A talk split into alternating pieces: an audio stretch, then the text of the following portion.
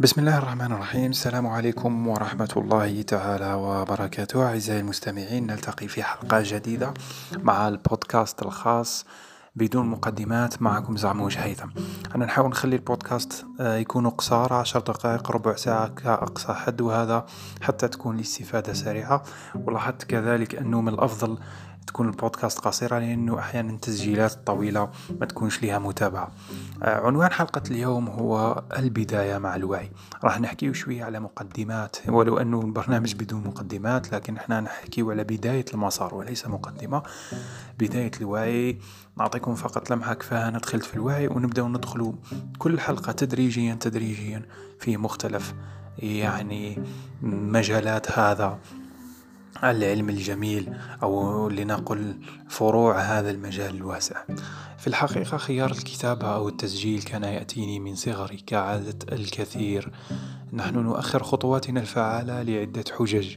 اليوم مع وجود التكنولوجيا أصبح الأمر ممكن. يعني كتابة ملف الآن حتى وأنت بالسيارة تقدر تكتبه بهاتفك النقال آه، أو الحاسوب الشخصي. الاطلاع عليه مفتوح في وقت واحد على عدة منصات. تقدر تعدل عليه في أي جهاز تطلع عليه في كل وقت. مثلا كاين Google Docs كاين Google Drive كاين OneDrive إلى غير ذلك. كذلك تسجيل الفيديو والبودكاست الصوتي اليوم أصبح مفتوح بضغطة زر.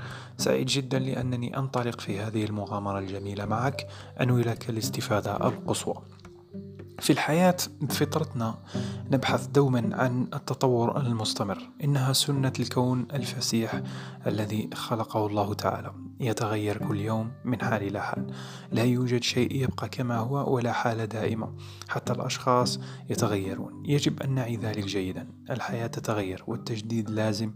وهذه هي متعة الرحلة الأرضية الجميلة. هي جميلة حقا وسهلة ويسيرة. آه، ممكن نسأل ونقول ما سبب إذا كل هذه الفوضى هنا؟ والمشاكل هناك. طبعا هذا يخدم السيمفونية العامة والتوازن. أولا ربما أن تركز على السلبي فتجده يكثر حولك.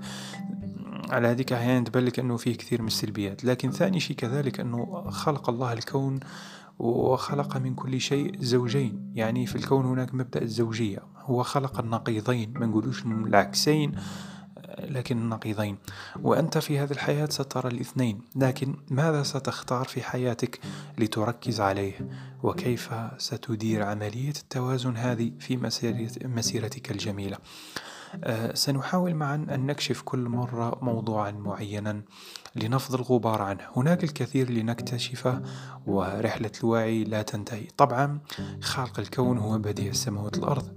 فكيف تظن أن الأمور الجميلة تنتهي؟ لن تنتهي لا محدودة هناك الكثير ستكتشفه ومهما عرفت ما زال الكثير لتعرفه كذلك.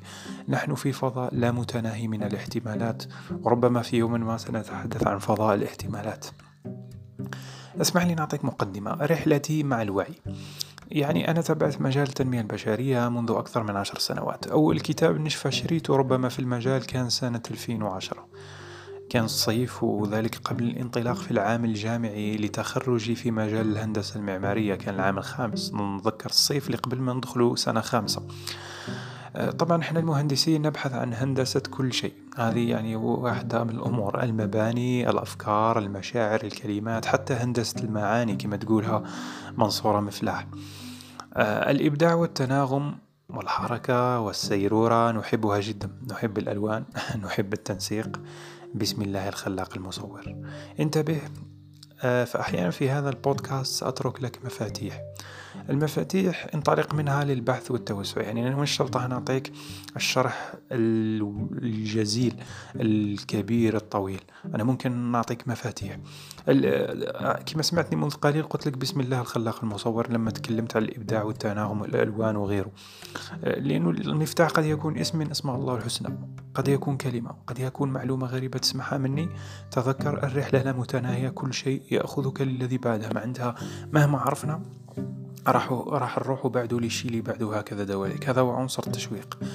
لنعود إلى القصة. اشتريت كتاب الطريق آه، إلى النجاح واسمه وعنوانه الطريق إلى النجاح لواحد من رواد المجال اللي حتما ممكن أغلبية الآن تعرفوا اللي هو الدكتور براين فقي رحمه الله. هذا الكتاب فتح ذهني على أمور جديدة جدا. آه، بعدما أتممته أتذكر أني أعطيته لصديقي عبد الرؤوف ولا أدري حتى إن أتم قراءته لليوم. ربما سأسأله لاحقا عندما نلتقي. هي عشر سنوات الآن. آه، كنت أريد كغيري من الشباب تطوير نفسي.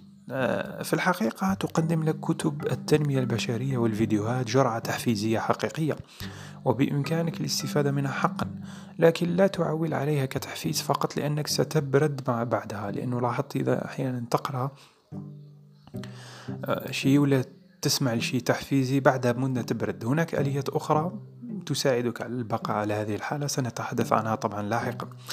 نشفى بعدها شريط الكتاب الثاني. كان للكتاب الكاتب نفسه إبراهيم الفقي رحمه الله اللي هو الطريق إلى الامتياز من منشورات الراية.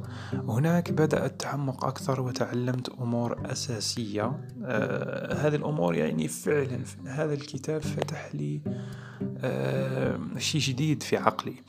من أهم الأمور اللي تعلمتها. طبعا جابها في قالب قصة ثم بعد ذلك قام آه، ب يعني آه، إطالة الشرح في كل نقطة. من أهم الأمور اللي تعلمتها من كتاب طريق الامتياز هي ضرورة الاتصال بالخالق مسبب الأسباب عوض الأسباب بحد ذاتها لأن الأسباب تزول لكن الخالق لا يزول. عرفت ما هي أركان الحياة السبعة التي لابد أن تكون متوازنة وليس فقط الركز على ركن أو اثنين في حياتنا. وعرفت كذلك ما هي الأمور التي يجب الحفاظ عليها وهذا في طريقك للتطور كالإصرار والتفاؤل وغيرها. كنت فعلا في هذه اللحظة أعيش نشوة حقيقية. بعدها شرعت في تحميل الكتب نقول لك بين قوسين المجانية بعد نحكي عليها هذه اللي كنت أقرأها. ومع انتشار اليوتيوب بدأت مشاهدة الفيديوهات التحفيزية. في الحقيقة كانت مغامرة جديدة خاصة أنه عام التخرج وكان لابد بالنسبة لي الدافع هذاك المشجع. كنت دوما أبحث في هذا المجال بطبيعتي لدي شغف في البحث عن كل ما هو جديد واستثنائي وخارج حتى على العادة هذه طبيعتي من صغري حتى جاءت سنة 2017 آه، هناك قرأت فجأة على الفيسبوك. ممكن قبل 2017 لكن نقول 2017 على الأقل. قرأت فجأة على الفيسبوك مقال لشخص أسمع به لأول مرة. وهو الدكتور أحمد عمارة. يعني أول مرة استفزني مقال بهذه الطريقة لما قريته. آه، حيث يناقش شيء مختلف ولأني أحب ما يستفز عقلي بدأت أتعمق. ومن هناك كانت البداية الحقيقية مع مجال الوعي تعرفت من خلالها عبر عدة وسائط على مدربين ودورات ومعلومات في هذا المجال. بعدها تعمقت في الدراسات النقدية والمناقشات حول الموروث الديني والاجتماعي وقواعد علم النفس. وهناك بدأت الرحلة. طبعا بديت بالتدرج وأنا ننصحك ديما أنك تمشي بالتدرج ما تدخلش كلش ضربة واحدة لأنه ممكن الزلزال يكون كبير واحيانا ممكن يسبب لك لخبطة. كنت أقضي يعني ساعات مع مقالات وفيديوهات دكتور أحمد عمارة دكتور صلاح الراشد دكتور علي منصور الكيالي. سمعت حتى لبعض الدعاة ممكن ما يتفقوش معهم الناس مثل عدنان إبراهيم وبعدها قريت بسنتين لزياد الرفاعي زياد الرفاعي. هذا قالنا عليه الأستاذ عبد الرحمن عمر. وقريت لغيرهم ممن اجتهدوا خارج المتعارف عليه لأنك أحيانا تظن أنك تعرف كل الحقيقة. لكن في الحقيقة أنت تعرف ما هو في زوايا رؤيتك الحالية فقط. وأحيانا خروجك من دائرة الراحة يسمح لك برؤية الأمور بشكل أوسع. بسم الله الواسع. على فكرة أنا لست رجل دين وستفهمني لاحقا لماذا أذكرك بهذا. قلت لك منذ لحظات أنك تظن أنك تعرف الحقيقة لكن ما هي الحقيقة؟ بعيدا عن التعريفات الطويلة برأيي الشخصي البسيط هي ما تصدقه يعني الحقيقة هي ما تصدقه. كل ما تصدقه هو الحقيقة. المعرفة هي التي ستعرفها في الطريق عبر التجربة. هذا حتى نفرق بين الحقيقة والمعرفة.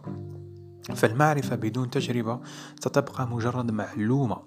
وكما يقول أستاذي الدكتور أحمد عمارة المعلومة سميت هكذا لأنها أصلا معلومة.